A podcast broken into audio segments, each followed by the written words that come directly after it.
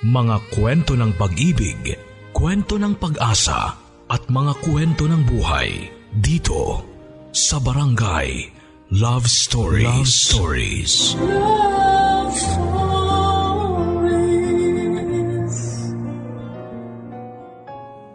Ang sabi nila kapag binatuka ng bato, batuhin mo ng tinapay dahil ni minsan ay walang naidudulot na kabutihan ng paghihigante sa sino mang nakagawa ng masama sa atin. Pero paano na lamang kung sumagad ka na sa pagpapakita ng kabutihan sa taong nagpakita ng kasamaan sa iyo sa buong buhay mo? Dear Papa Dudut, Ako po si Brandon pero tawagin mo na lamang ako sa palayaw na Dondon. Nag-iisang anak ako ng mga magulang ko pero hindi tulad ng ilang nag-iisang anak na busog sa pagmamahal. Kabaligtaran ng sa akin papadudot. Dahil lumaki akong uhaw sa pagmamahal ng magulang. Ang tanging kasama lang namin sa bahay ay ang kuya ni Papa na si Tito Martin. Dalawang taong gulang pa lamang ako nang iwan kami ng aking ina. Laking gulat na lamang daw nila kinaumagahan nang wala na sa tabi ko si mama. Maging si Papa Pablo ay walang ideya kung saan napadpad ang aking ina. Nagtatrabaho sa isang pribadong kumpanya si Tito Martin habang pagagwardya naman ng trabaho ni Papa. Kung ugali ang pag-uusapan, Papa Dudut, ay magkasalungat sina Tito Martin at si Papa. Kung may pagkapareho man sa kanila, yon ay ang pagiging sawi lamang nila sa pag-ibig. Yung kaisa isang babaeng minahal ko kasi naligaw ng landas, ang sabi ni Tito Martin. Paano pong naligaw ng landas? Kumbaga sa karera doon, naunahan ako eh. Naunahan ako ng isang lalaki sa kanya.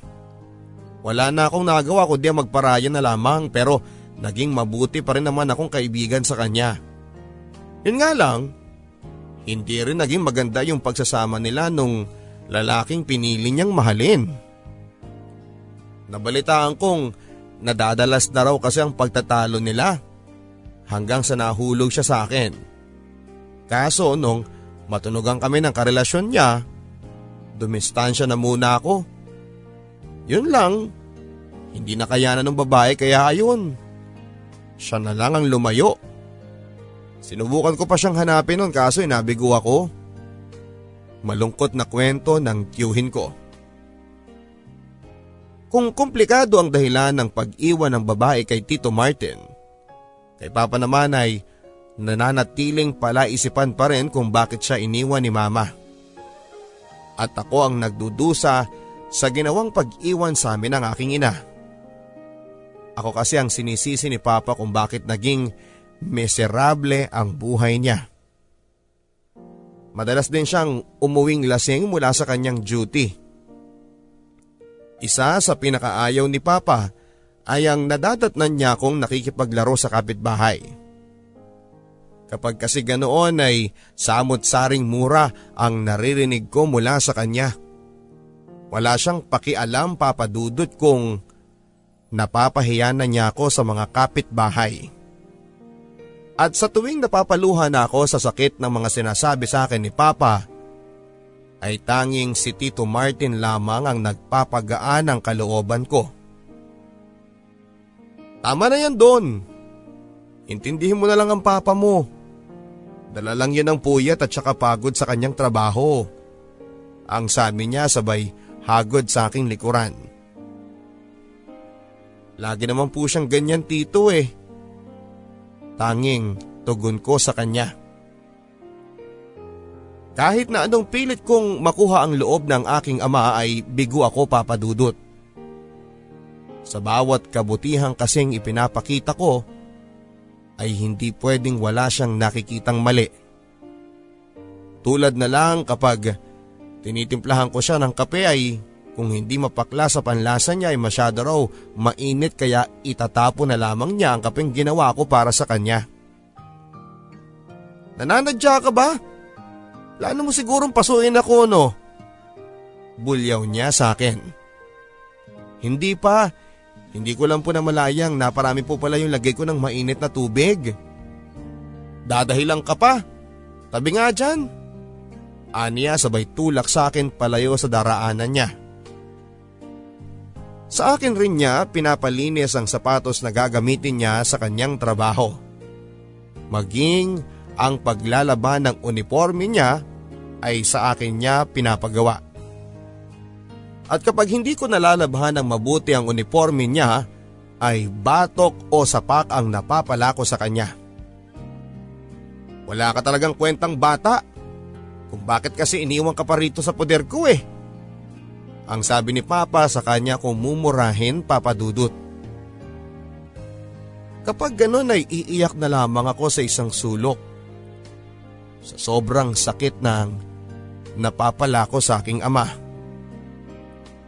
Minsan nga ay hindi ko na alam ang tamang ikikilos ko sa bahay. Lalo na kapag merong si Papa. Nagmistula akong alipin sa sarili kong ama, Papa Dudut. Sa tuwing uuwi yan ay tatawagin niya ako upang hubarin ang sapatos niya at sunod doon ay uutusan niya kung ipaghanda siya ng makakain. Doble ang takot ko kay Papa. Lalo na kapag wala pa si Tito Martin sa bahay. Araw-araw ay wala akong tanging dalangin kundi ang sanay maunang umuwi ang tiyuhin ko sa aking ama. Hindi kasi panatag ang loob ko papadudot kapag kaming dalawa lang ni Papa ang magkasama sa bahay. Ako din ang madalas na dahilan ng pag-aaway nilang magkapatid. Kapag nahuhuli kasi ni Tito Martin si Papa na pinagbubuhatan ako ng kamay, ay agad siyang pumapagitna sa amin. Tulad na lang ng minsang kong hilingin kay Papa na bigyan ako ng pang-enroll ko. Nainggit na kasi ako sa mga kababata kong nagsisipagpasukan na sa paaralan. Pwede ba Brandon? Manahimik ka. Anong aral-aral ang sinasabi mo dyan? Kung kailan 12 anyos ka na saka mo maiisipang mag-aral? Eh pa, nagbabaka sakali lang naman po ako eh. Kasi halos taon-taon na ho kasi ako nakikiusap sa inyo tungkol dito. Kapag sinuportahan nyo lang sana ako noon pa, sana grade 6 na po ako ngayon. At ako pa ang sinisisi mo ngayon?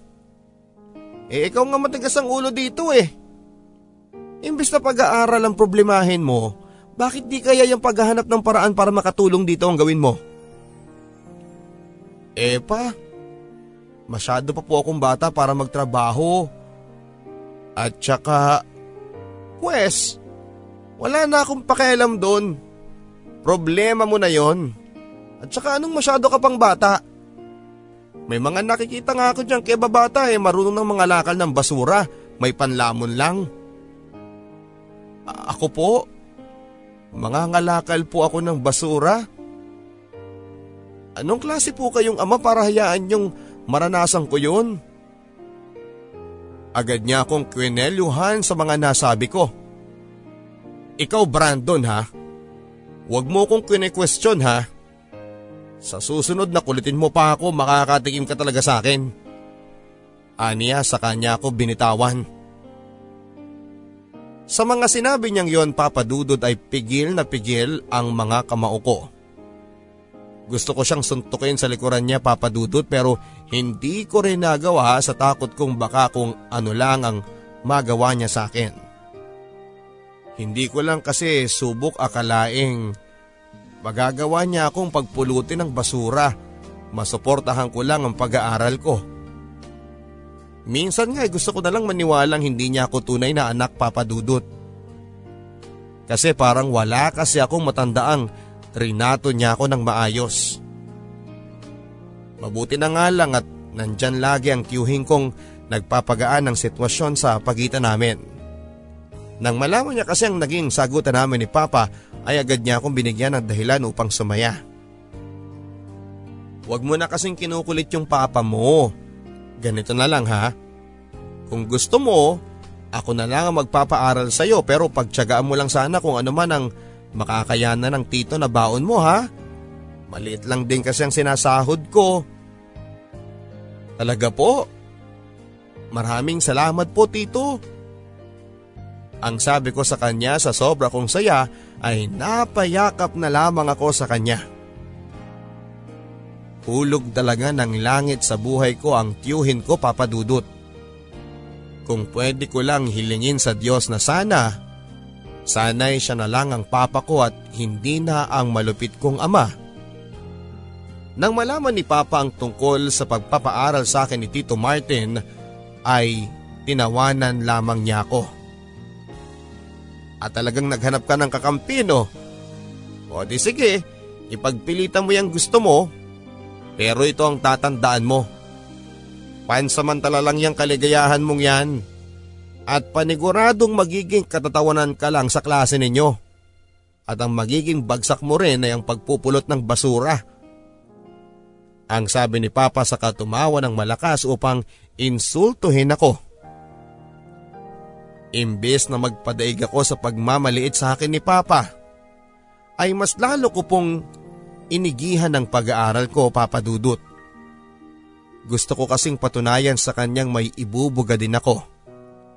At hinding hindi ako aabot sa nais niyang mangyari na mamulot ako ng basura. Inigihan ko ang pag-aaral ko papadudot kahit na minsan ay hindi ko kinakaya ang pambubuli sa akin sa eskwelahan.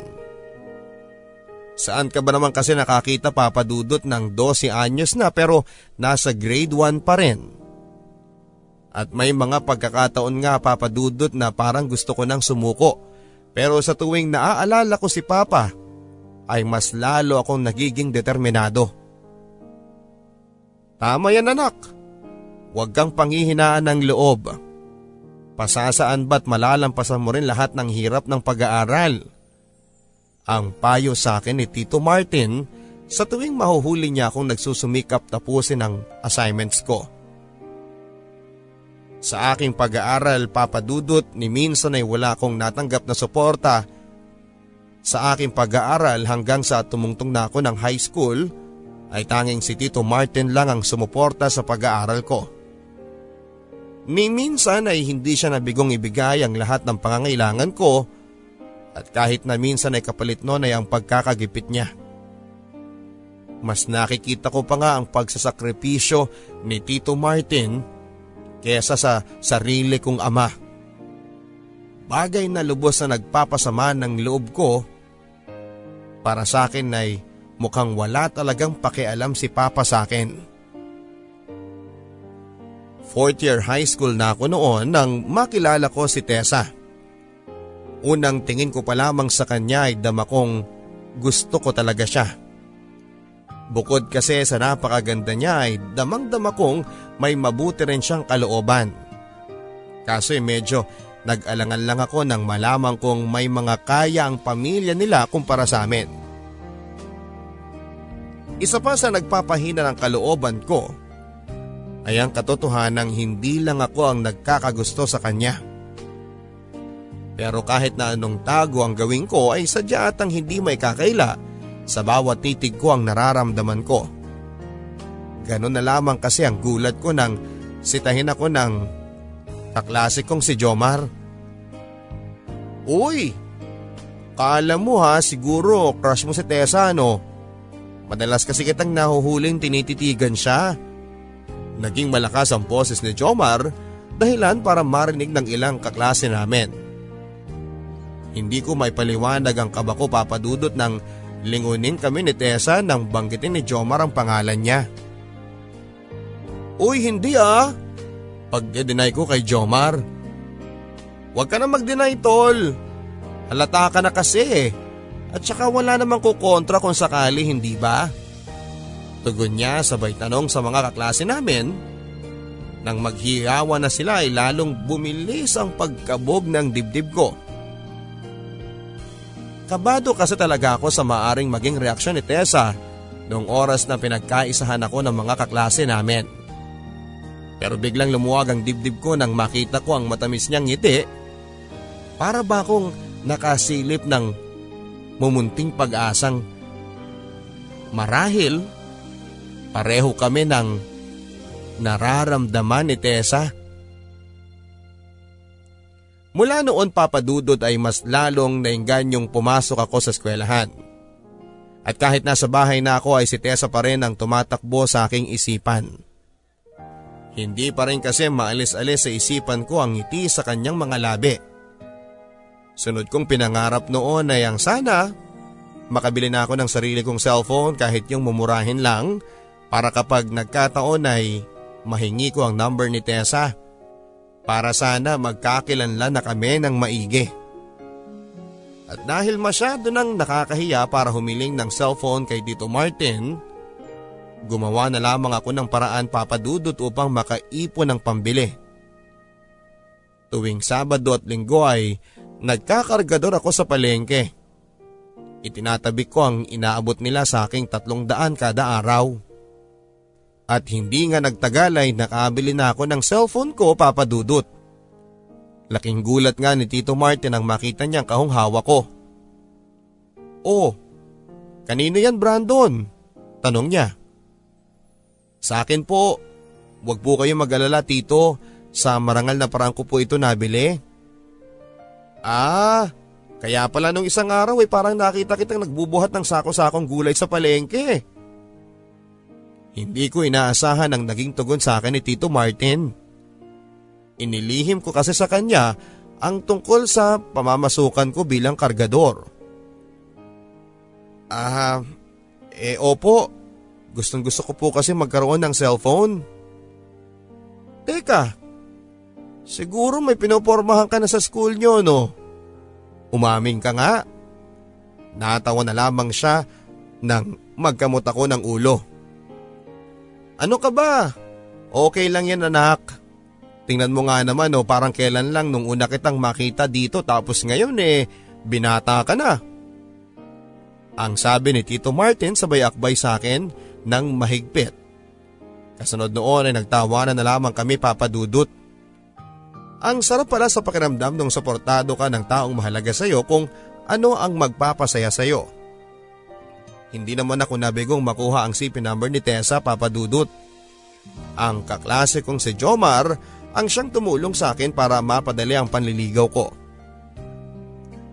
Kahit kasi nakuha ko ng number niya ay natutorpe pa rin ako kapag nakikita ko siya sa classroom. Kaya nga mabuti na lamang at andyan si Jomar na laging tumutulong sa aking dumiga kay Tessa.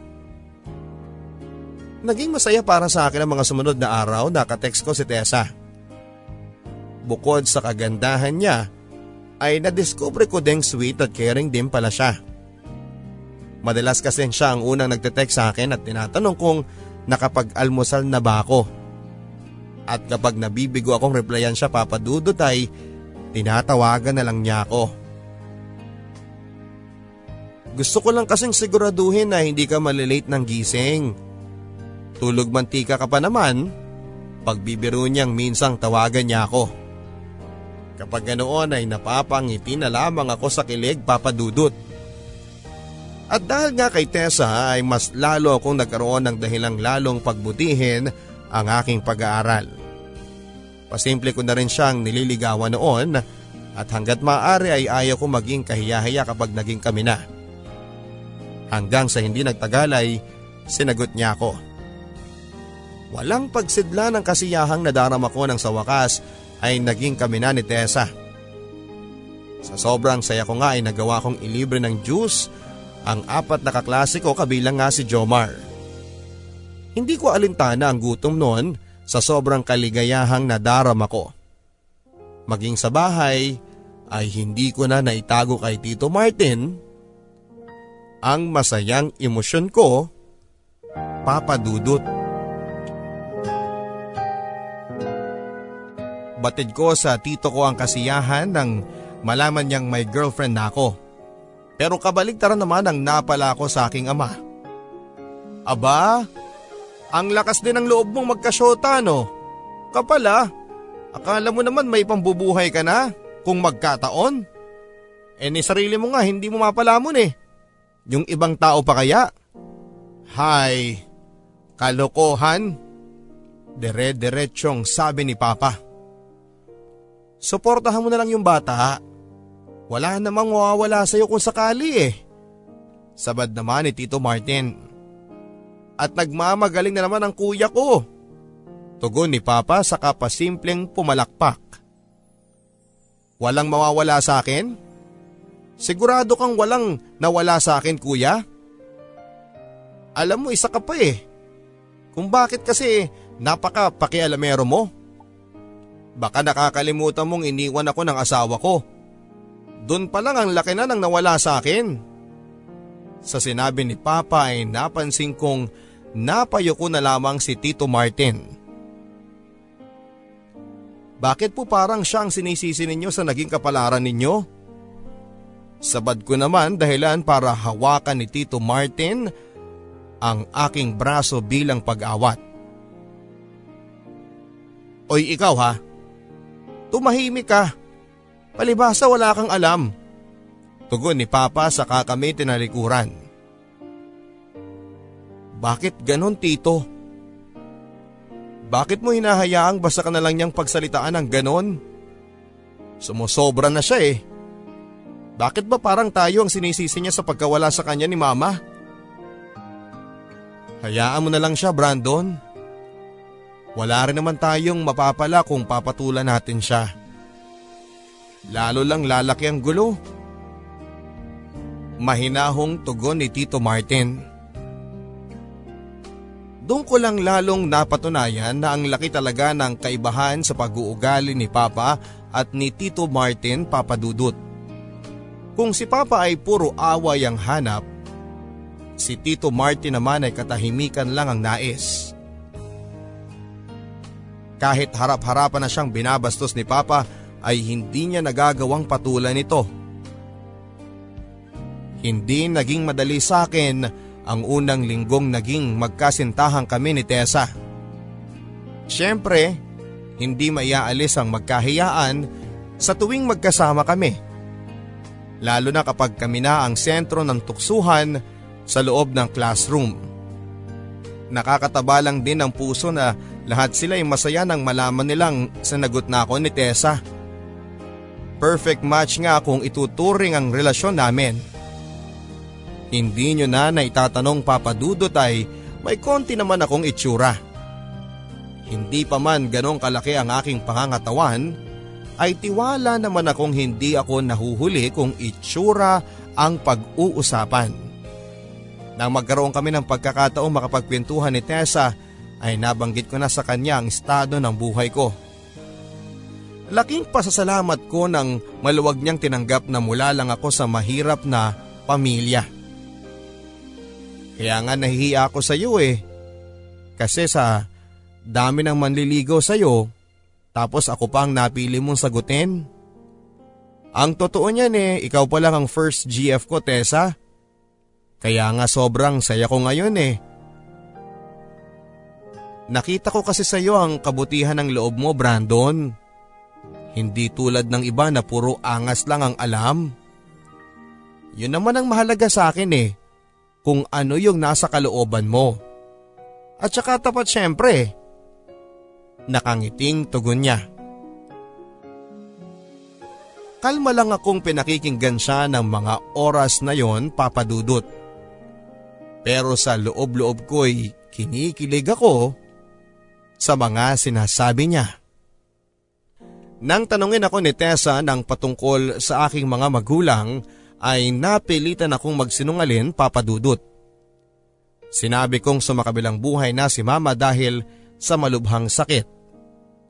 Parang nakakaya kasing malaman niyang iniwang kami ni mama ng ganon-ganon na lamang. Bahagya akong nahiya nang malaman kong mula siya sa isang kumpleto at masayang pamilya. Tanging ang tungkol kay Papa lang ang tamang sinabi ko sa kanya papadudot. At dahil nga kay Tessa ay mas lalo kong napagbubuti ang performance ko sa school. At kahit papaano ay may nasasabi din ako sa recitation sa klase. Masasabi kong may pinagbago ako papadudot mula nang maging magkasintahan kami ni Tessa. Dahil sa kanya ay naging positibo ako sa pananaw sa buhay. Noong ko napatunayan na mali ang sinasabi ni Papa, na pagsasayang lang ng oras at pera ang pag-aaral. Dahil sa school ako nagsimulang bumuo ng pangarap sa buhay na may mararating pa ang isang katulad ko. At naniniwala akong balang araw ay mapapamukha ko rin sa kanya ang lahat ng narating ko. Na kahit kailan ay hinding hindi ako mamumulot ng basura para mabuhay. Isa rin sa dahilan kung bakit ako nagpupursige sa pag-aaral ay si Tito Martin. Gusto ko rin kasing patunayan sa kanyang hindi siya nagkamali sa pagpapaaral sa akin. Kaya naman sa tuwing may school activities ako ay lagi akong nagpa-participate. Kapag may group project nga kami, kahit magkaibang grupo kami ni Tessa ay pinagtutulungan pa rin naming tapusin ang bawat task. At sa unang pagkakataon ay naging magkagrupo nga kami papadudot. Doon ako nagpresenta na sa bahay na lang namin gawin ang group project. Medyo nahihirapan na rin kasi ako noon sa pamasahe kung sa ibang bahay pagagawin. Kasalukuyang kaming nag-uusap ni Natesa at ng iba pa naming kagrupo nang biglang dumating si Papa. Napa, lunok na lamang ako nang mapansin ko mukhang nakainom siya. Kaya bago pa man siya magtanong ay kusa ko nang ipinakilala ang mga kaklase ko. Napangisin na lamang siya nang ipakilala ko si Tessa bilang GF ko. Lakas lang din talaga ng apog mong dalhin dito yung shota mo no. Alam mo Neng, mag-iingat ka dito kay Brandon. Baka kasi mamaya paiyakin ka lang yan. Ang dami na kaya naging shota nito. Iba-ibang babae. Sa bagay, masarap nga naman na iba't ibang GF mo, di ba Brandon? Nanlaki ang mga mata ko sa kung anong mga sinasabi ni Papa ng oras na yon. Nakadagdag pa sa inis ko ang malalakas niyang tawa. Ano po bang sinasabi niyo pa? Alam nating pareho na hindi totoo yan. Tigilan mo nga ako Brandon. Kaya ikaw Neng mag-isip-isip ka. Mahirap nang maiwanan sa ere. Tingnan mo tong ina ni Brandon. Basta na lang ako nilayasan ng walang dahilan. Bumilis ang kabog ng dibdib ko nang makita ko ng laki na ang mga mata ni Tessa. Teka lang po, ang buong akala ko po ay sumakabilang buhay na ang mama ni Brandon dahil sa malubhan nitong sakit. Muling natawa si Papa sa naging tanong ni Tessa. Tingnan mo, nagsinungaling pa sa'yo. Anong sakit ang sinasabi niyan? Sinungalin. Iniwan lang naman ako ng ina niyan dahil sa hindi ko malamang dahilan. Gusto mo bang iwanan ka rin itong si Brandon ng walang dahilan balang araw? Mag-isip-isip ka iha. Tama na yan pa. Maluhaluhang bulyaw ko kay Papa. Tessa, hayaan mo sana ako magpaliwanag sa'yo. Pakiusap ko kay Tessa na noon ay nanlilisik na ang paningin sa akin. Tama na Brandon. Wala na ako nakikitang dahilan ngayon para paniwalaan ka pa. Nagkamali ako sa pagpili sa'yo. Anya saka nagmamadaling umalis ng bahay. Gustong gusto kong kumprontahin si Papa sa ginawa niya. Pero mas pinili kong habulin si Tessa para makipag-usap at pakinggan ako. Huwag mong gawin sa akin to Tessa. Napilitan lang naman akong ilihim sa iyo ang tungkol kay mama dahil nahihiya ako eh. Nahihiya akong malaman mong basta na lang akong inabandona ng aking ina. So totoo nga yung sinasabi ng papa mo kanina? Yung tungkol kay mama, oo. Pero gaya ng sabi ko nga kanina sa iyo eh, nagawa ko lang magsinungalin dahil nahihiya ako sa iyo. Pati ba yung sinabi niyang marami kang naging syota, totoo rin yun? Yun ang hindi totoo, Tessa. Hindi ko nga lang alam kung saan nakuha ni Papa yung mga sinasabi niya eh. Bakit hindi mo pa kasi aminin ng lahat Brandon? Kasi sa totoo lang eh, ang pinakaayaw ko sa lahat ay yung sinungalin. Tessa, please. Makinig ka naman sa akin oh. Ang totoo niyan ay nahihiya lang talaga ako. Nahihiya akong malaman mong iniwang kami ng mama ko sa hindi malamang dahilan. Dahil lang doon nagsinungaling ka sa akin? Ang babaw mo Brandon. Parang hindi ko kaya makipagrelasyon sa katulad mong sinungalin. Huwag mong gawin sa akin to Tessa. Mahal na mahal kita alam mo yun. Kung mahal mo ako Brandon sana unang-una pa lang hindi ka na nagsinungaling sa akin eh. Pero ginawa mo pa rin. Tessa, ilang ulit ko bang sasabihin sa iyo na hindi totoo yung sinasabi niya na nang babae ako. Ikaw pa lang ang kauna-unahang minahal ko. Maniwala ka naman sa akin. Pagmamakaawa ko. Ewan ko sa iyo Brandon. Tantanan mo na lang muna ako pwede ba? Kasi nakakapagod na. Hindi ko na alam kung anong parte ng pagkatao mo ang totoo. Ang sabi niya sa muling tumalikod palayo. Sinubukan ko pa siyang pigilan noon pero wala rin akong nagawa. Ilang tawag ko rin ang kinakancel niya. Sa sobrang sakit ng pagtalikod sa akin ni Tessa ay napaluhan na lamang ako papadudot. Bakit kung kailan masaya na ako ay saka naman masisira ang lahat? Nang dahil sa walang kwentang paratang ni Papa. Nauwi na lang sa walang lahat ng magagandang pinagsamahan namin ng pinakamamahal kong si Tessa. Nang maalala ko ang ginawa ni Papa ay napalitan ang lungkot ko sa pagkamuhi. Muling humigpit ang mga kamao ko sa sobrang galit papadudot. Punong-puno na kasi talaga ako kay Papa at hindi ko talaga siya maintindihan kung bakit gano'n na lamang niya sinira ang lahat sa buhay ko. Hindi ko na napigilan ang sarili ko papadudot nang makita kong kampante lang siyang nakaupo sa sofa habang tumutungga ng alak. Ano? Masaya ka na sa ginawa mo? Dahil sa iyo malabong maibalik ko na ang dati sa amin ni Tessa. O di maganda. Asa ka pa kasing kayo talaga magkakatuluyan. Sa sobrang galit ko ay inagaw ko ang hawak niyang bote ng alak saka ko binasag sa harap niya. Punong-puno na talaga ako sa iyo. Alam mo kung pwede lang humiling sa Diyos ngayon, hihilingin ko sana na hindi na lang ikaw ang naging ama ko.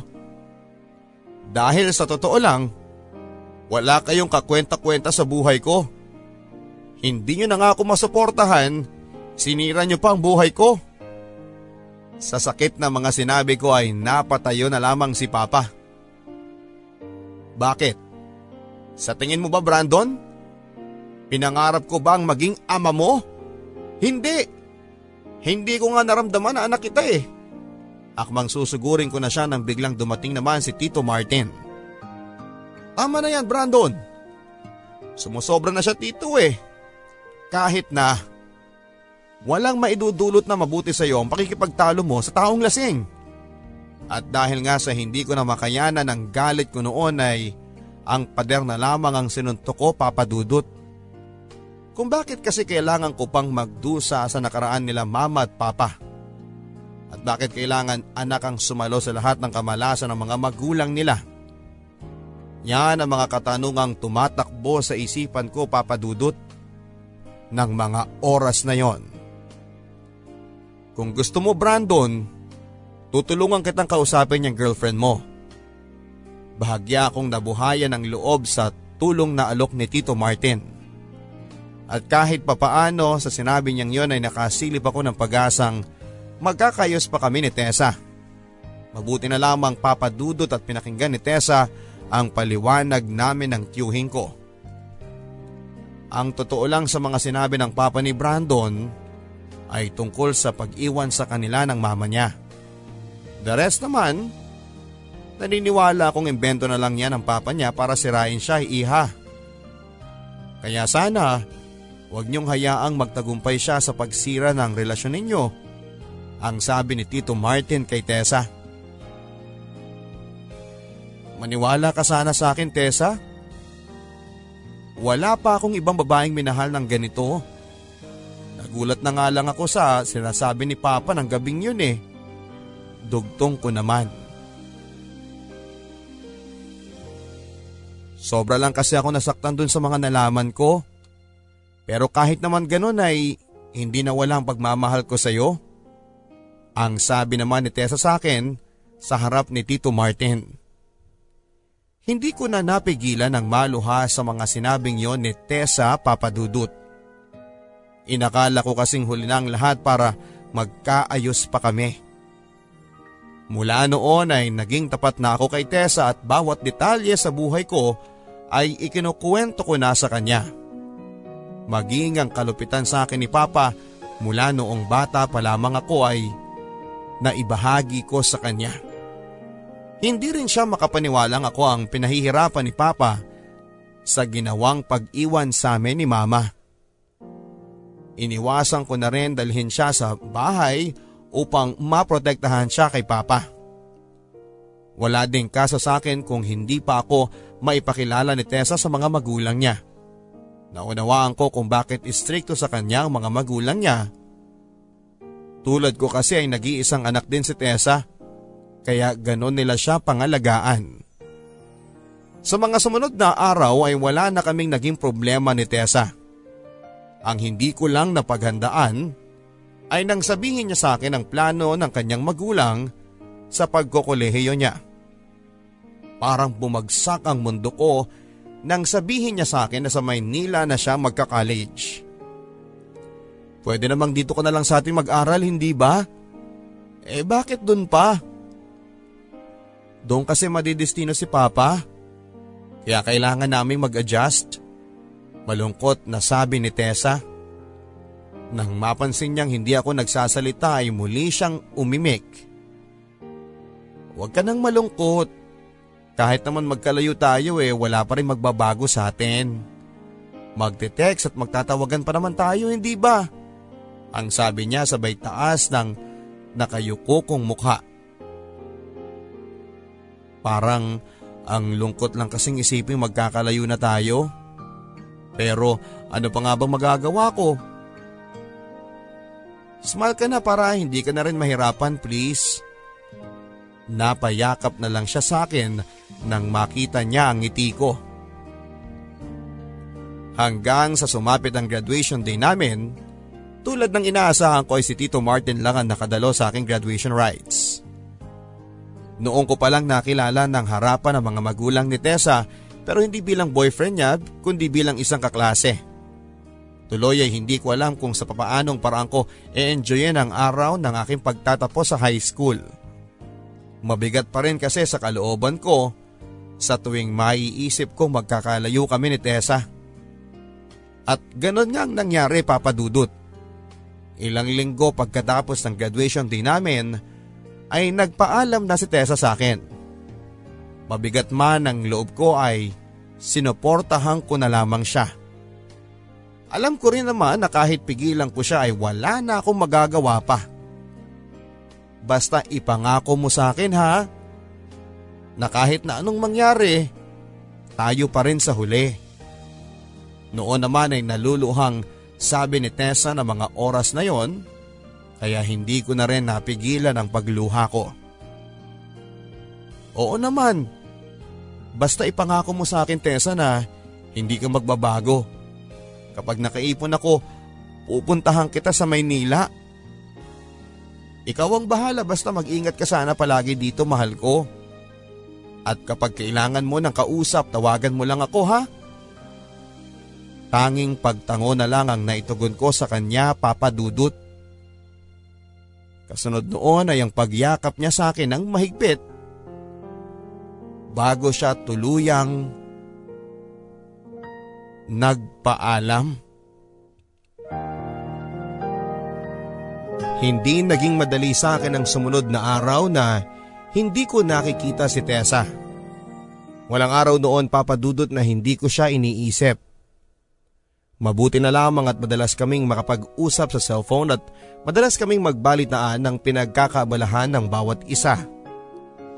Kahit magkalayo kami ay hindi pa rin nawawala ang asana namin sa tuwing magkausap kami hanggang sa maisipan kong maghanap ng pansamantalang mapapasukan habang bakasyon. Desidido din kasi akong makaipon. At nang sabihin ko kay Tito Martin ang plano kong paghahanap ng pansamantalang trabaho ay suportado niya ako. Pasimple niya pa nga akong kinantsawan nang banggitin ko sa kanya ang plano kong pagpasyal kay Tessa sa Maynila. Talagang inlove tong pamangking ko ah. Binata ka na nga talaga. Pero kung pupuntahan mo si Tessa sa Maynila, eh saan ka naman manunuluyan doon? Hindi na problema yung tito kasi nasa Maynila din yung isa pa naming kaklase. Tropa din namin yon. Si Jomar. Ganon ba? Pasensya ka na anak ha. Hindi kaya ni Tito Martin mo ang pag-aralin ka sa Maynila eh. Okay lang po yon. Hindi naman mahalaga kung saang school ako magkokolehiyo eh.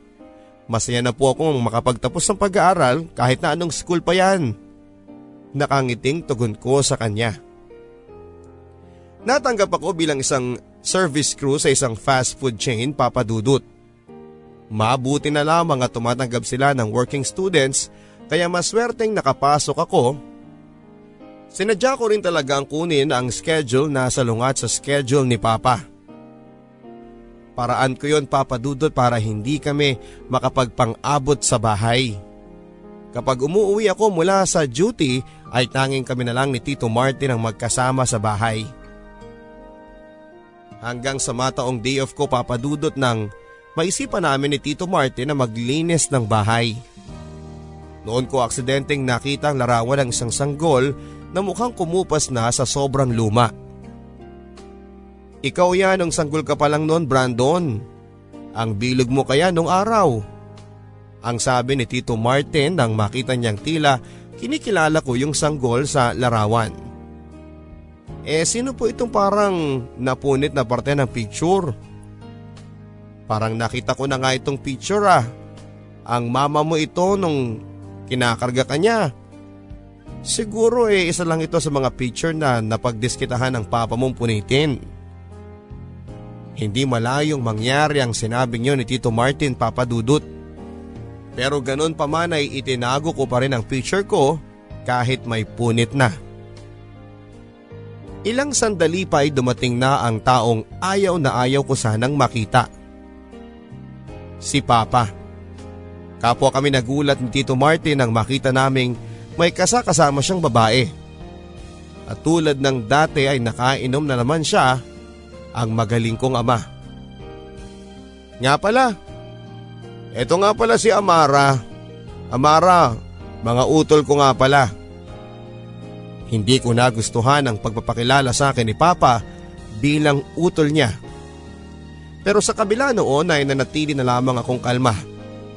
Pagkatapos niya kaming ipakilala ay agad silang dumiretso sa kwarto ni Papa. Akmang pupuntahan ko sana sila pero muli akong pinigilan ni Tito Martin. Parang hindi ko kasi kayang sikmurain na may inuuwi si Papa na babaeng halos kaedad ko na. Hayaan mo na lang muna. Bukas mo na kausapin. Sabay hawak sa braso ko. Wala na talagang ibinigay sa amin si Papa kundi ang konsumisyon papadudot. Ang buong akala namin ni Tito Martin ay nung gabi lang na yon magpapalipas ng gabi sa bahay si Amara.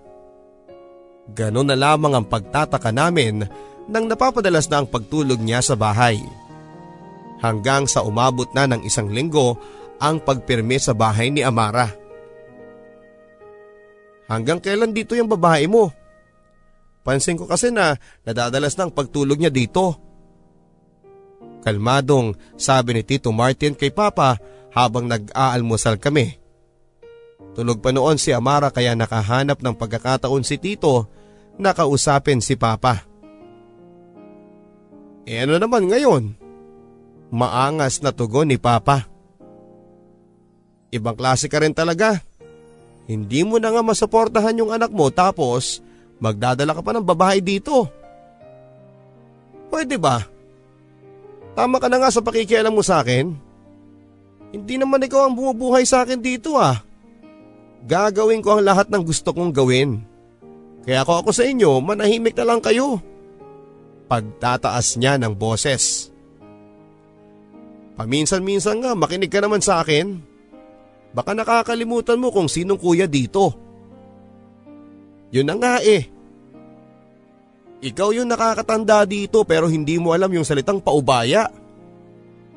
Sa sinabing yun ni Papa ay hindi na nakapagsalita pa si Tito Martin.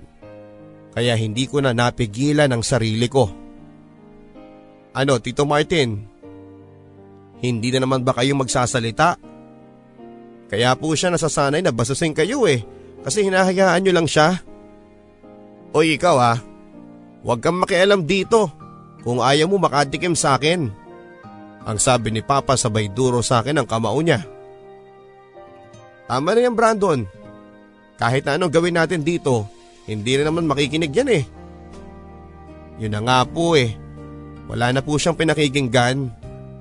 Ginagawa na lang po niya kung anong gustuhin niya. Aba loko ka. Pagkasugod sa akin ni Papa ay agad niya akong kinelyuhan. Wala kang alam sa pinagdadaanan ko kaya manahimik ka na lang. Baka hindi kita matansya.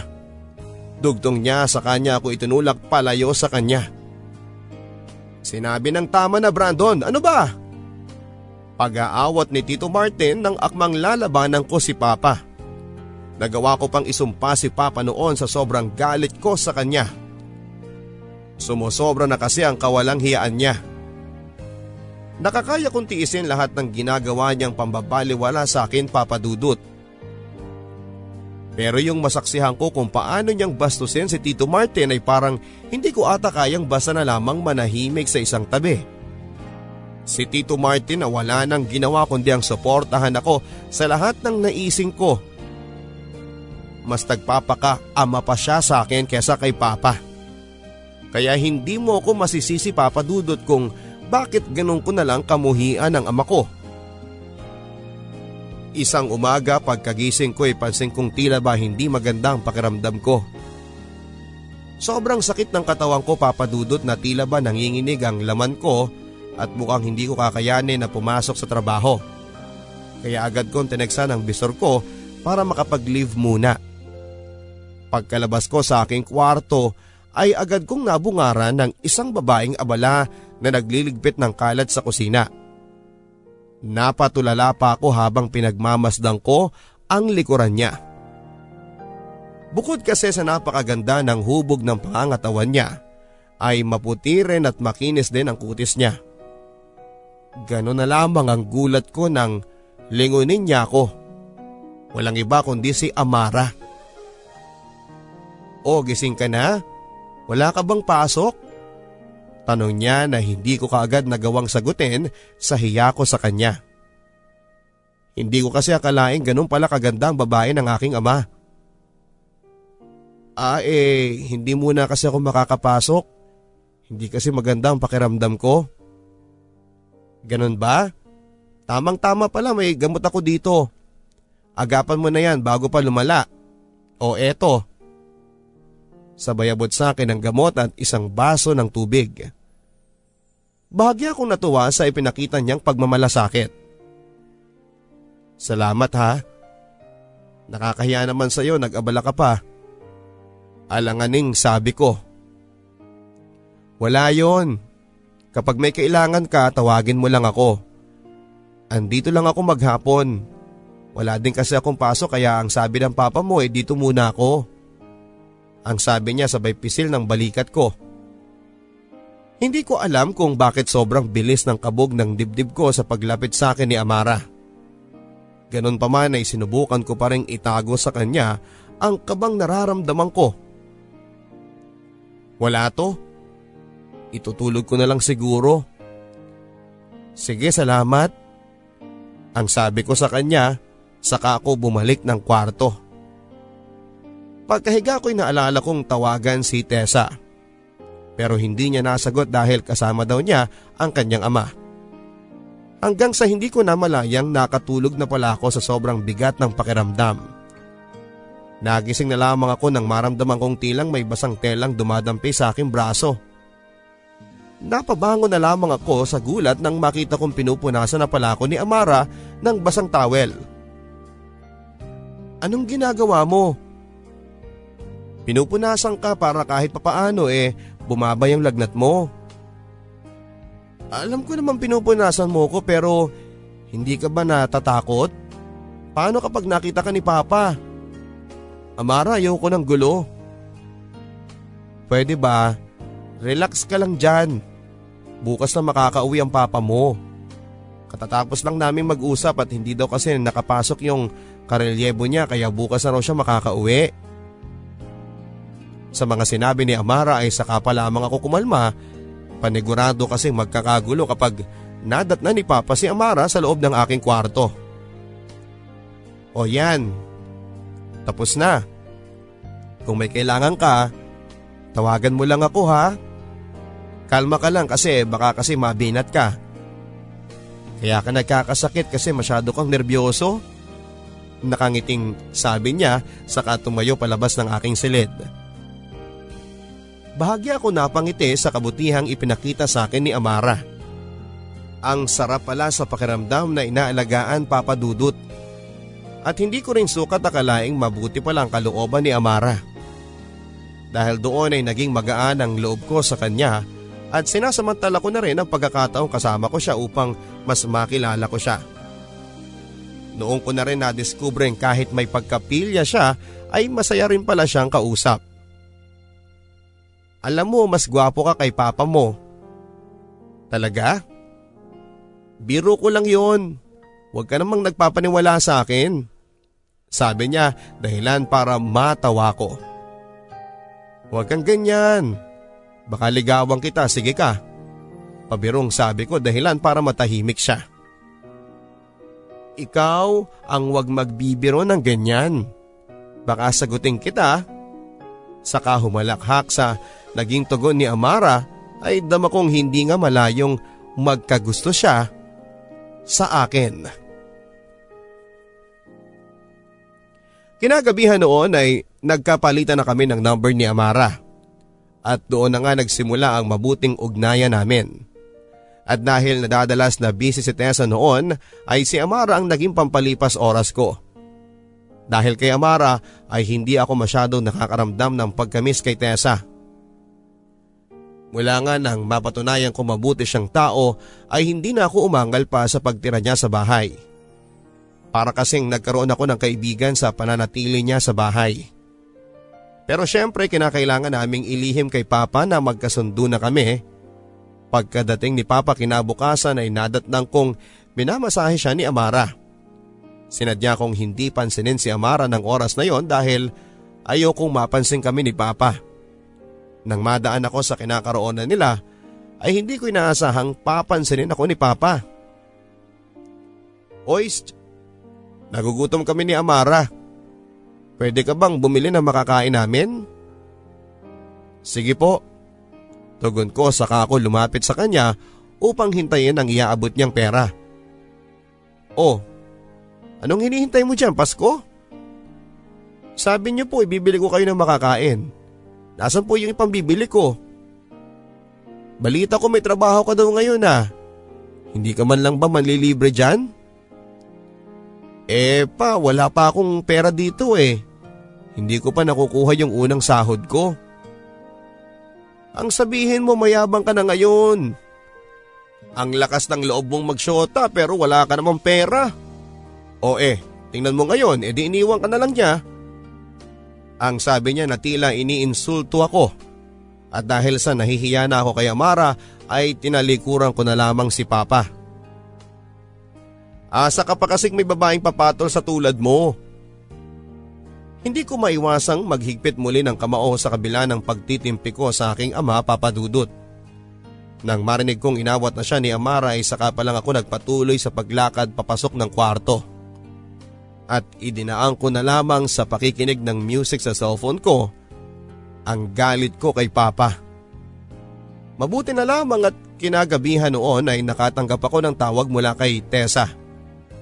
Bahagyang gumaan ang pakiramdam ko habang kausap ko siya pero agad ding napalitan ng lungkot ang lahat nang sabihin niya sa akin na magiging abala na siya sa mga susunod na araw. Aasikasuhin na kasi nila ang enrollment nila. Pangako, lagi akong hahanap ng chance na matawagan at matext ka. Mahal na mahal kita. Huling text niya sa akin. Re-replyan ko sana si Tessa nang muling tumunog ang cellphone ko at tumatawag si Amara. Uy, okay ka lang ba? Sorry kanina ha, wala akong nagawa para awatin yung papa mo. Ang sabi niya sa kabilang linya. Muling bumalik sa aking alaala ang kawalang hiyaan ni papa ng oras na yon. Pero kahit na ganoon ay maayos pa rin akong nakipag-usap kay Amara. Okay lang yon. Wala ka namang kasalanan dun eh. Ako nga ang dapat na humingi ng dispensa sa pag-uugali ni Papa eh. Teka, nasan ka nga pala ngayon? Oh, ayang ka na naman. Nag-aalala ka na naman sa papa mo eh. Huwag kang mag-alala, safe dito. Andito ako ngayon sa boarding house ko. Medyo nagtalo kasi kami kanina ng magaling mong ama kaya umuwi muna ako. Ang sabi niya na parang naluluha na dahilan para mag-alala ako. Kailangan mo ba ng kausap? Pupuntahan kita. Wag na. Okay lang naman ako eh. Hindi. Sabihin mo sa akin kung nasan yung boarding house mo at pupuntahan kita. Pagka-text niya sa akin ang address niya ay agad akong gumayak upang puntahan siya. Hindi lang naman siya ang nangangailangan ng kausap ng gabing yon papadudot kung kundi maging ako. Nakahanap kami ng kapanatagan ng loob sa isa't isa ni Amara ng gabing yon. Mukhang pinaghandaan niya ang pagdating ko dahil sa light beer na inihanda niya. Nang gabing yon ay ikinuwento niya ang lahat sa relasyon nila ni Papa. At kung bakit sa kabila ng agwat ng edad nila ay nagawa pa rin niyang sagutin si Papa. Ang buong akala ko kasi matino siyang lalaki. Okay lang naman sa akin yung pag-inom-inom niya. Pero yung pag-uugali niya kasi ang talagang hindi ko makayanan. Hindi ko na nga alam minsan kung ano ba talaga ako sa buhay niya eh. Kung GF ba ang turing niya sa akin o alipin? Grabe na kasi siya kung sigaw-sigawan ako. Sobra ako naawa kay Amara nang makita kong humahagulhol na siya sa sobrang sama ng loob. Nang akbayan ko siya ay napasandal na siya sa dibdib ko. Tahan na Amara, hindi lang naman ikaw ang dumadaan sa kalupitan ni Papa. Maging ako nga na sarili niyang anak eh walang lusot sa kasamaan ng ugali niya. Matapos kong magsalita ay napatahan siya sa pagsasalita. Sana Brandon, ikaw na lang ang naunang nakilala ko kasi mas masaya akong kasama ka kaysa sa walang hiya mong ama. Huwag kang magsalita ng ganyan. Nalulungkot ka lang ngayon kaya mo nasasabi yan. Bakit Brandon? Wala ka bang nikatiting na nararamdaman sa akin? Hindi ko alam kung anong isasagot ko kay Amara ng mga oras na yon. Sumagot ka Brandon. Kung wala ka namang palang nararamdaman sa akin, anong ginagawa mo dito? Huminahon ka Amara. Makakalis ka na Brandon. Iwan mo na lang ako dito. Bulyaw niya sa akin sa katumungga ng isang bote ng beer. Tama na yan Amara please. Sinabi ng alis eh. Muling bulyaw niya at nang akmang tutunggainan niyang muli ang hawak niyang beer ay minabuti kong agawin ng bote saka ko siya hinila papalapit sa akin. Sa pagkakahila ko sa kanya papadudot ay aksidenteng nagtapat ang aming mga mukha. Hindi ko maintindihan kung bakit ganun na lamang ang init na nararamdaman ko sa pagkakasandal niya sa akin. Tila nabuhayan ako ng mga sandaling yon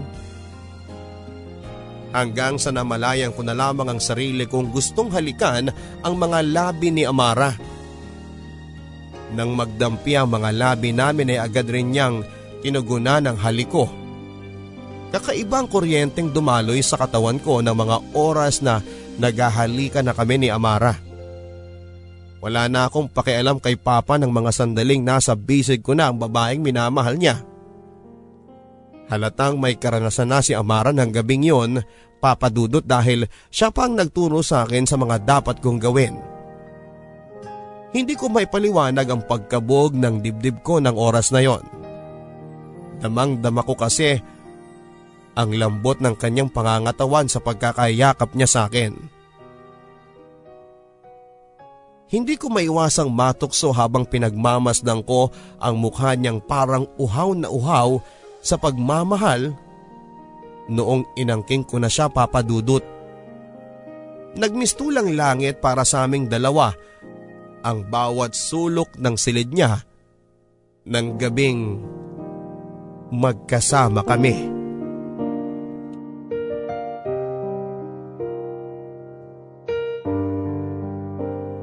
Mula nang may mangyari sa amin ni Amara, Papadudot ay nagmistulang palihim ang lahat sa amin. Pumayag na rin siyang makipagbati kay Papa upang sa ganoon ay magkaroon siya ng dahilang manirahan sa bahay. Maging kay Tito Martin ay naging maingat din kami at panigurado kasing magagalit siya kapag nalaman niya na may relasyon kami ni Amara. Ilang beses na rin kaming nagkaroon ng mga nakaw na sandali ni Amara sa loob ng bahay. Sa tuwing may duty si Papa, kung hindi siya ang pumapasok sa kwarto ay akong humihila sa kanya sa kwarto. Kapag may pagkakataon naman ay pasimple ko siyang ninanakawan ng halik kapag nakatalikod si Papa. May mga gabi ring pasimple niya akong pinupuntahan sa kwarto ko lalo na kapag lango sa alak si Papa. Masama na kung masama papadudot. Pero nag-e-enjoy talaga ako sa patagong relasyon namin ni Amara. Paraan ko na rin yun upang pasimpleng magantihan si Papa sa mga kawalang hiyaan niya sa akin. Oo Papa Dudut, sa kagustuhan kong magantihan si Papa ay kinalimutan ko muna si Tessa. Hindi na rin ako nakakaipon noon dahil na rin sa madalas naming pagkikita sa labas. Mahalaga sa akin si Amara pero mas mahal ko naman si Tessa. Kaya kung malaman man ni Papa ang tungkol sa amin ni Amara ay wala naman akong pakialam. Kasalukuyan akong nasa trabaho nang makatanggap ako ng text mula kay Tito Martin. Nak, luluwas lang muna ako ng Bulacan ha? Bulacan? Ano pong gagawin niyo doon? Reply ko. May nakapagsabi kasi sa akin na nandun yung babaeng minamahal ko. Magbabaka sakali lang ako anak. Napangiti na lamang ako habang nire-replyan si Tito Martin. Sige lang po mag-ingat na lang po kayo sa biyahe. Nga pala anak, huwag mo sanang babanggitin sa papa mo itong lakad ko ha. Baka kasi kung ano naman yung sabihin niya. Sa ating dalawa na lang sana muna ito ha. Sige po, walang problema. Ingat po ulit tito. Good luck po. Salamat anak. Ikaw rin. Saglit lang naman ako dun eh. Sa totoo lang papadudot ay masaya ako para kay Tito Martin at dalangin ko rin noon ang positibong resulta sa lakad niya. Mula nang magkaroon kami ng relasyon ni Amara ay hindi ko namamalayang mag-iisang buwan na pala kaming hindi nakakapag-usap ni Tessa. Pero sa kabila noon ay binusog ko na lamang ang isipan ko na na sana'y nasa mabuti siyang kalagayan upang hindi na ako mag-alala pa. Mabuti na nga lang at kahit papaano ay nalilibang ako ni Amara. Kaso may mga pagkakataon ding nakakaramdam ako ng pagkainis sa relasyon na meron kami. Sa kabila kasi ng mga nangyayari sa amin ay dama kong may kaunti pa rin siyang nararamdaman sa aking ama. Sa tuwing uudyukin ko kasi siyang iwanan si Papa ay pinanghihinaan siya ng loob. Bagay na nagpapahirap sa akin na maisakatuparan ang pagganti ko sa aking ama. Dahil kapag nagawa na ni Amara ang pinapagawa ko ay para ko na rin naipamukha kay Papa na mali siya. Mali siya sa pag-aakalang wala nang magkakagusto sa akin. Mali siya para isiping wala akong kayang gawin na mahina akong klase ng tao. Hindi ko pa rin kasi matanggap na kahit na binata na ako papadudot ay minamaliit pa rin ako ng sarili kong ama. Kaya kung kinakailangan kong agawin sa kanya babaeng pinakamamahal niya, gagawin ko yon para lang magantihan ko siya sa lahat ng kalupitan niya. Makalipas ang dalawang araw, kaalis lang noon ni Papa para sa kanyang duty nang puntahan ko si Amara sa silid ni Papa. Nagahalikan na kami noon nang biglang bumukas ang pintuan ng silid ni Papa. Anong kalokohan to Brando? Galit na tanong ni Tito Martin. Sumagot ka Brandon. Ano tong kalokohang ginagawa mo? Muling tanong niya nang mapansin niyang hindi ako makasagot. Sa takot ni Amara kay Tito Martin ay nagbadali na siyang nag-ayos at umalis ng bahay. Sabihin mo nga sa akin Brandon, may relasyon ba kayo ng babaeng yon? Sumagot ka. Opo tito, may relasyon nga kami. Hindi ba't may GF ka na? Si Tessa? O baka naman ginagawa mo lang ito para pasakitan ng papa mo? Tama ba ako Brandon? Ginagawa mo lang ito para makaganti sa papa mo? Naluhan na lamang ako sa pagtango sa kanya papadudot. Hindi mo lang alam kung gaano kasakit ang maagawan ng taong minamahal, Brandon. Tulad ng ginawa sa akin ng ama mo noon. Ano pong ibig niyong sabihin? Hindi ko po kayo maintindihan. Ang nanay mo at ang kaisa-isang babaeng minahal ko noon, Brandon, ay iisa. Hirap ako noong unang tanggapin ang sinabing yon ni Tito Martin.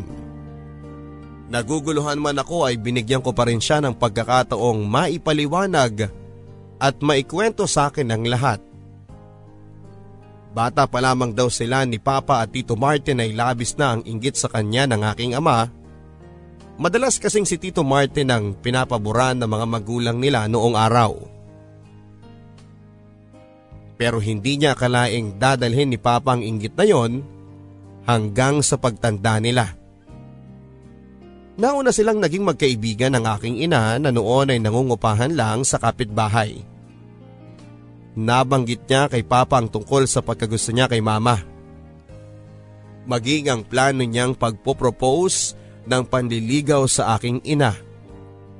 Laking gulat na lamang ni Tito Martin nang ibalita sa kanya ni mama ang pagkakasagot niya kay papa. Sobrang sakit nun sa akin nang malamang naisahan ako. Ni wala man lang nabanggit sa akin ng papa mo na pinupormahan na pala niya ang mama mo. Samantalang alam niya na dati pa na may gusto ko sa iyong ina. Pakiramdam ko noon ay trinaydor ako anak. Gusto kong maghinanakit pero sino ba ako para maramdaman yon hindi ba? Wala naman akong karapatan para magalit eh. Dahil magkaibigan lang kami ng iyong ina. Sinubukan kong kausapin noon ang papa mo pero pinagmalaki pa niya sa akin na ang mama mo raw ang nagtapat ng pagtingin sa kanya. Hindi pa doon nagtapos ang paghihirap ng kalooban ko dahil itinira pa ng papa mo ang mama mo sa bahay at kinakailangan kong magpanggap na okay lang sa akin ang lahat dahil ayokong masirang pagkakaibigan namin ng mama mo.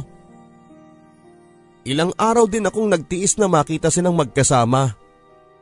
At hindi nga nagtagal ay lumabo ang kanilang relasyon. Madalas ko silang naririnig na nagtatalo sa walang kabuluhang bagay. At ako ang nagsilbing takbuhan ng mama mo ng mga panahong yon. Hindi ko siya iniwan dahil alam kong kailangan niya ng karamay. Hanggang sa mahulog na sa akin ang loob ng mama mo. Hindi ko na napigilan ang sarili ko ng gabing kaming dalawa lang ang magkasama sa bahay.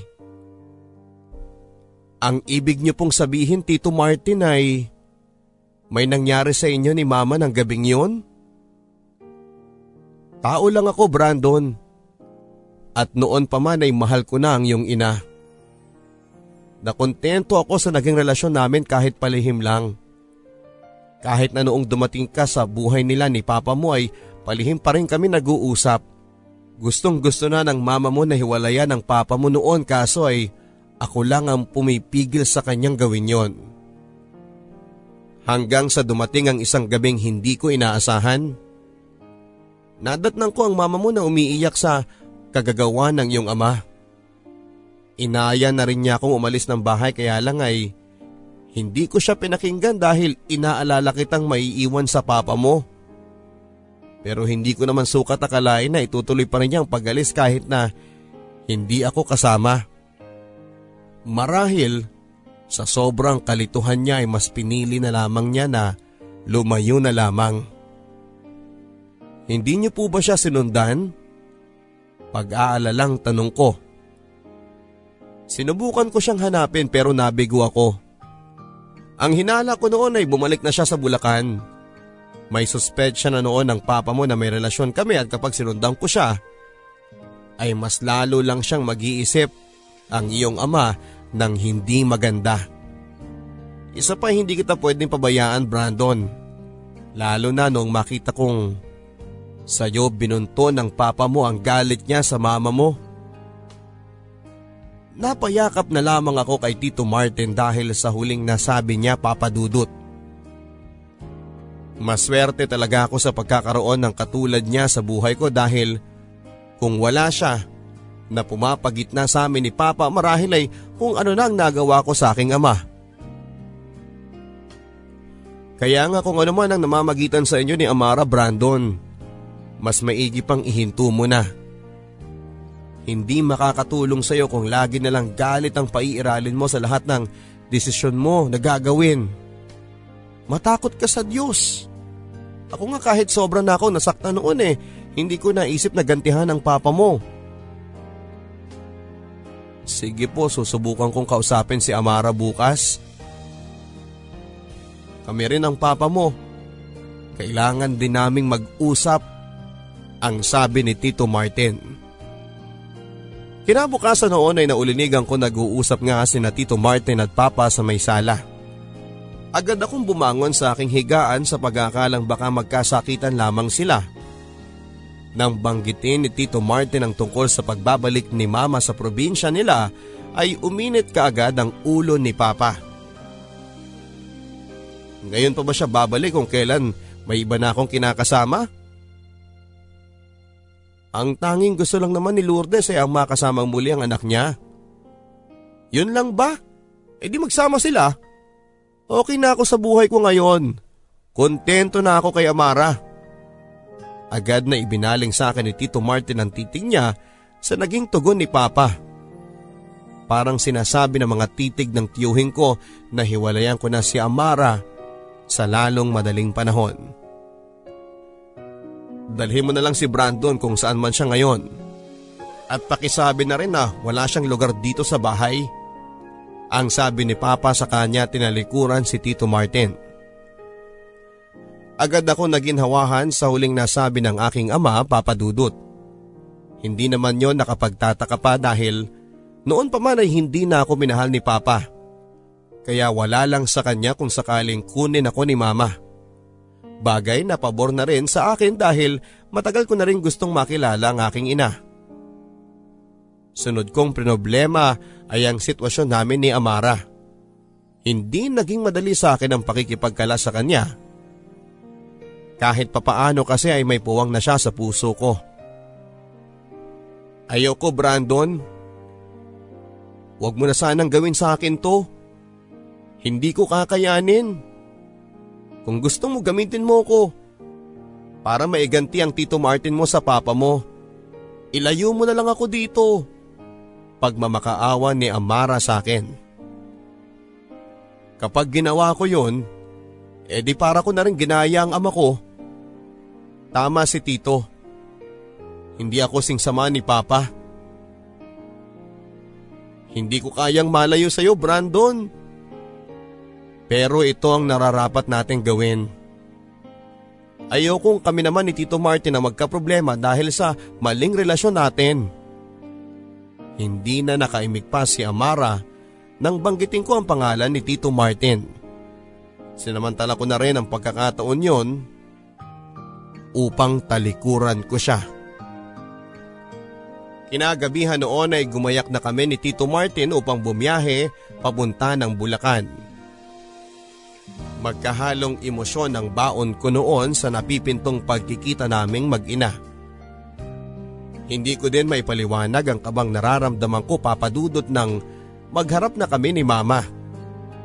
Nang magharap kami ay dama ko ang kanyang pananabik na mayakap ako. Maging ako ay napaluha na rin nang maramdaman ko ang kanyang paghagulhol. Patawarin mo sana ako anak kung ikaw ang nagdusa sa padalos-dalos kong desisyon. Patawarin mo ko kung naging duwag akong harapin ang hamon ng buhay. Sana mabigyan mo pa ako ng pagkakataong makabawi. Kalimutan na po natin yon ma. Hindi pa naman huli ang lahat para magsimula tayong muli eh. Salamat anak ha. Maraming salamat. Ang sabi ni mama sa kanya ko muling niyakap ng mahigpit.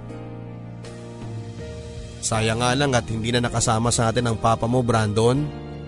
Ang sabi ni Tito Martin sa aming likuran. Kahit masakit pa rin sa akin eh, alam ko namang parte pa rin siya ng buhay ninyo mag-ina. Dugtong pa niya.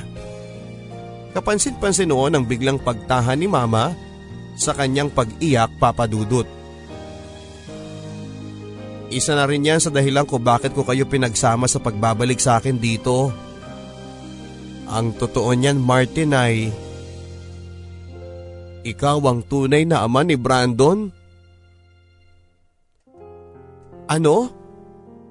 Tama bang narinig ko Lourdes? O isa itong biro? Paanong? Isa sa dahilan ng madalas naming pagtatalo noon ay ang katotohanan ng mahihirapan na siyang mabuntis ako. Pagtutukoy ni mama sa kinilala kong ama. Hindi pa rin kami makapaniwalang pareho ni Tito Martin sa sinabing yon ni mama. Nung mabuntis ako, alam ko na noon sa sarili kong hindi siya ang ama ng dinadala ko. At sa kagustuhan kong magbago siya, pinalabas kong anak nga niyang dinadala ko. Kaso nagkamali ako dahil walang nabago sa pag-uugali niya kahit na noong ipinanganak ka na nga Brandon. Sobrang nahihirapan na ako noon. Hindi ko na alam kung ano nga ba ang dapat kong gawin. Gustong gusto ko nang aminin sa inyo ang katotohanan. Pero alam kong mas lalo lang lalaki ang gulo. Kaya nagpa siya na akong umalis na lamang. Iniwan ko si Brandon dahil alam kong hindi mo siya pababayaan Martin. Umiiyak na kwento ni mama.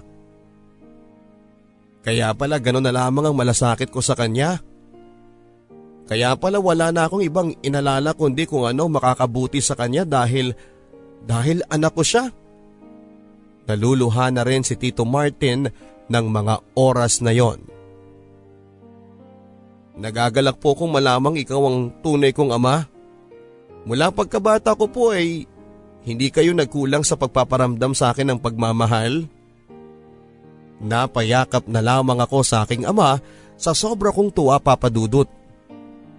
Hindi ko may paliwanag ang nararamdaman kong kasiyahan ng mga sandaling yon. Yung pakiramdam na kumpleto ng aking pagkatao dahil kasama ko na ang mga taong tunay na nagmamahal sa akin. Si Mama at si Tatay Martin. Hindi ko sukat akalain na may kapalit pa rin pala ang labis na kasiyahang nadarama ko. Makalipas kasi ang tatlong buwan na pagsasama namin bilang pamilya sa Bulacan, ay dalawang masamang balita naman ang nakarating sa akin. Nalaman ko na may iba ng karelasyon si Tessa sa Maynila, kaya naman pala hindi na niya nagagawang replyan ng mga text ko dahil may minamahal na siyang iba. Inisip ko na lamang marahil yon ay ang karma ko sa nagawa ko kay Tito Pablo nang makipagrelasyon ako kay Amara.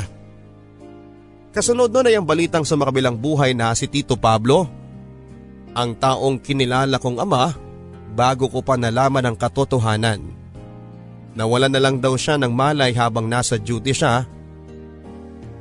Mga komplikasyon ang dahilan ng pagkamatay niya papadudot na marahil ay nakuha niya sa kanyang mga bisyo.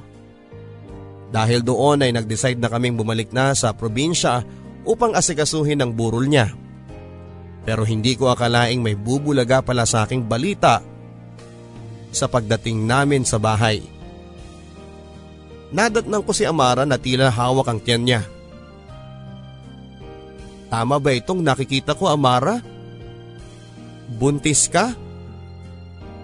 Gulat na tanong ko kay Amara. Oo Brandon, saka ko lang nalaman nung iniwan mo ko. Bakit hindi mo ko tinawagan o tinext? Natatakot ako sa papa mo. Baka kasi kung anong magawa niya sa akin kapag sinabi ko ang tungkol sa naging relasyon natin. Sorry Brandon pero pinanghinaan ako ng loob. Agad kong niyakap si Amara para pakalmahin sa kanyang pag-iyak. Tahan na. Andito na ako. Hindi ko na kayo iiwanan ng anak natin. Magkasama natin siyang palalakihin.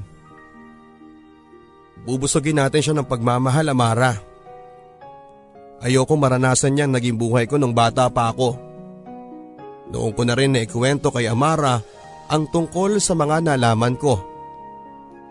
Nang mailibing namin si Tito Pablo ay pumirme na kaming lahat dito sa probinsya gamit ang ilan sa mga ipon ni nanay sa pangingibang bansa na iparenovate na rin namin ang bahay. Nagtayo din si Tatay Martin ng bigasan bilang panimula. Habang hinihintay ko ang panganganak ni Amara ay bumalik na muna ako sa pag-aaral. Hihintayin lang namin ang one year death anniversary ni Tito Pablo bago ang aming pagpapakasal. Double wedding ang magaganap papadudot dahil sasabay na rin sa amin sina Mama at Tatay Martin. Sana'y mapabilang din sa mga mababasang liham itong kwento ng aking buhay at pag-ibig papadudot. Alam kong marami kaming umaasam na mabasa sa iyong programa. Willing naman po ako maghintay kung sakali. Hindi nyo na po may tatanong ay masugid nyo po kaming tagapakinig ni Mama at ni Amara. Hangad po namin ang patuloy na pamamayagpag ng matagumpay ninyong programang Barangay Love Stories. Lubos na gumagalang, Brandon.